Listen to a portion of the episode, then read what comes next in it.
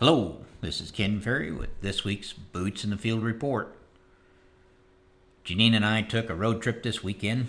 We went to Quincy on Saturday and saw what Matt was talking about last week on the podcast. There's a lot of beans over there yet to be planted the first time. Looks like they're replanting corn and more corn to replant when those ponds dry up. From there, we traveled up to northeast Iowa.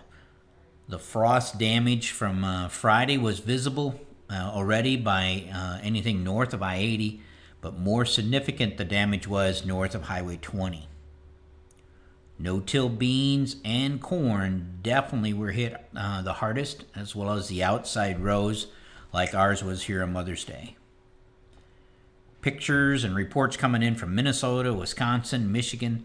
This frost was a big event, and it, it did a lot of damage to no till soybeans and it's going to cause a lot of acres to be replanted. Outside of no till beans, the corn looked worse than the soybeans, but the small corn was blowed off right at the ground for the most part, and the big corn took a lot of damage to those upper leaves, which is going to cause some wrapping and onion leafing. But I do believe most of the corn uh, is going to come out in pretty good shape. Any fields that were sprayed ahead of the frost were scalded worse. And this is somewhat common as plants are trying to metabolize the herbicide, and our surfactants tend to change leaf wax covering, making it more susceptible to the frost. But I still do believe most of the corn will bounce back. It will delay pollination a few days, kind of like when we burn seed corn to set it back, but it won't knock it back um, weeks or anything like that as some growers were worried about. Growers have asked, you know, should we move away from no-till beans, especially if we're planting early? Mm, that's kind of a roll of the dice. These frost events uh, are over the last few years are rare, uh, and if you remember last year, our tilled beans and our strip till beans were up when the frost came, and our no-till bean uh, fared a lot better because it wasn't up. So I think it's a risk that we take um, just like we would uh, any planting year, is not to group all your planting dates in the same window, and in this case, um, being ready to react when, when it goes against one of those windows. In a recent podcast, I mentioned that this could be the least amount of replant that we've seen in years. I was talking about central Illinois. I apologize to you guys up north if I jinxed you with that comment. Here locally, I walked uh, out over our plots um, and looked at our early planted 2.2 beans and 3.4 beans this morning here at the college campus, and we are starting to flower. These beans were planted April 4th. They are now at R1 on June 4th. The 4-1 beans look like they'll be flowering next week. These beans are about V5 to V6, and they had very little frost damage which means we could have a lot of beans at the R1 stage next week. That, again, being your early planted beans. Those of you with non GMO beans that are spraying with the diphenyl ether that tends to burn the beans, you need to get this done so you don't knock off those early flowers when they show up. Don't just go by bean size or days from planting.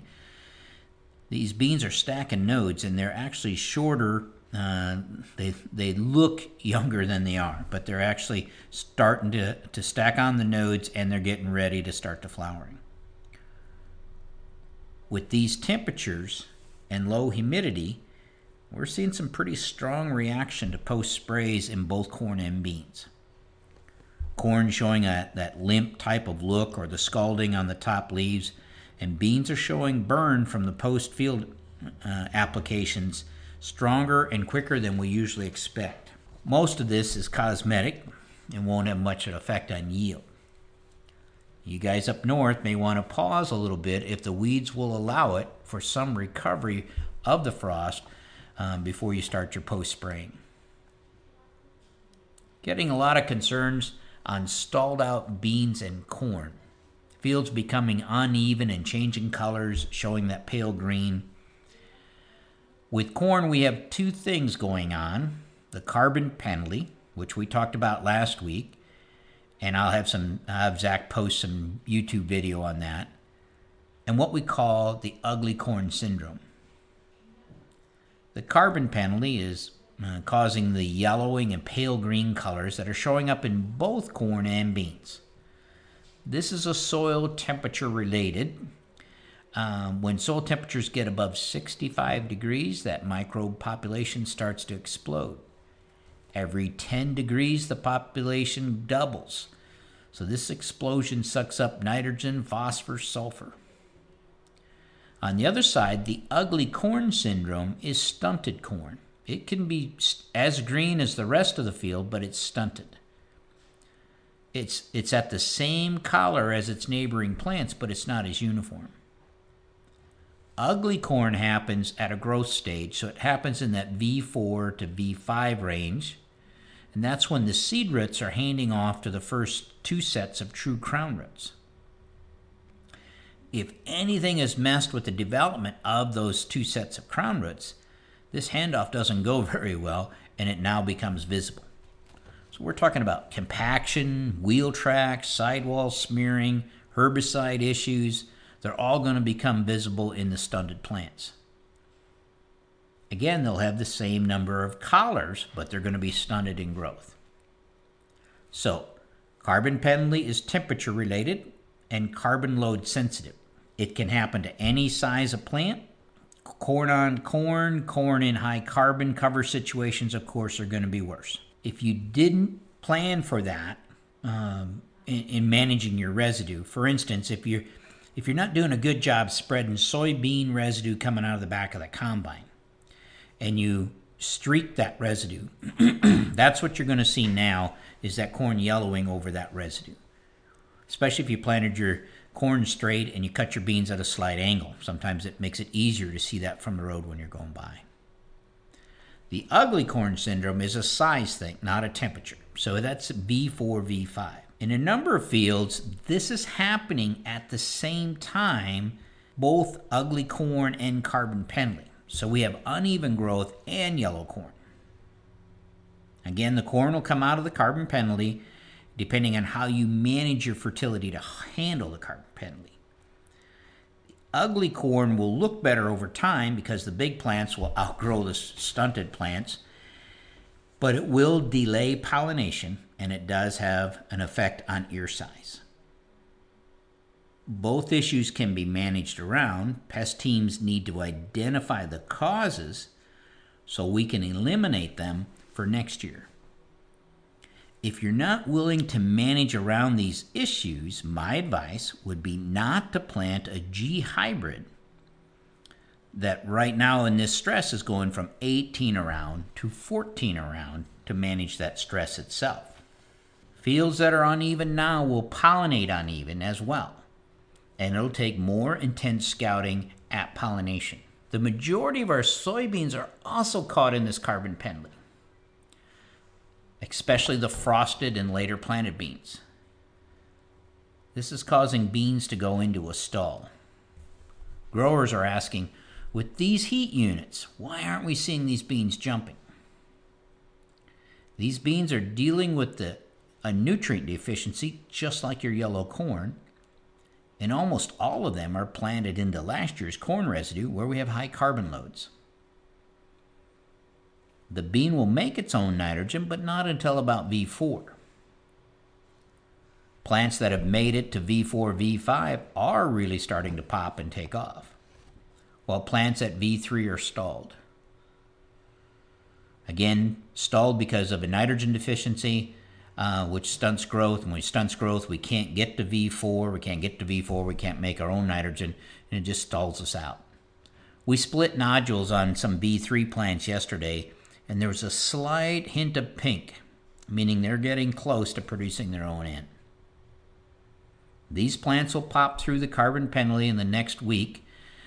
Plants that are smaller than V3, it could take 10 days, two weeks to get through it. In my mind, a starter application to help push these beans through this carbon penalty would be the ticket. But so far, it's only happened in my mind. Our starter plots are greener and show less carbon penalty stress, but in the past, the plots have not consistently showed us a bump in yield. On the pest front, today, June 4th, we're finding cut plants from cutworm here in the Heyworth area. Bubba up north said he had one field planted into cover and that he thought he had cutworm feeding on almost every plant. This is the flight we expected, cutting to take place on June 5th and 6th. So, pest teams, be sure to check any fields that had cover crops or heavy winter annual pressure close for cutting. A lot of fields have outgrown the risk of cutworm, but the later planted fields need to be watched. We're dealing with some marginal stands with the corn planted through the Mother's Day weekend and the following few days. Some of these fields are being replanted while others are on the line and we're leaving them. Do not let the cutworm take any more of those. Stay on top of those tough marginal fields. Boys, cutworm scouting takes place in the field, not from the road. One thing showing up from the road in both corn and beans is the damage from the 13 lined ground squirrel. These varmints are devastating, and they're just wiping out the stands around their colonies. Now, replanting these holes usually just gives them a second helping. I believe the reason these varmints are so bad this year is we didn't get some three inch rains to drown out some of the young. Pest teams need to drop a pin and mark these dens when you find them. Put bait stations out now to try to pull the numbers down. And plan to go back and put bait stations out late March next year. We'll try to knock the males down before the mating season begins. Side dress is going well and continues to look very nitrogen friendly here locally. Not, not so much for the growers in Quincy area. Their nitrates show the high amount of rain that they have been dealt with. I know it sucks when you have to go back and add nitrogen to a program when it wasn't planned. But, boys, we never walk away from a growing crop. The cost of extra nitrogen compared to today's corn prices do not get caught with your corn turning yellow mid ear fill. When we run out of nitrogen, it's game over. There'll be no podcast next week. Zach and I are going to slip away and do a little fishing. Unfortunately, we can't get into Canada yet, where we usually go, but maybe next year. We're headed to northern Minnesota instead.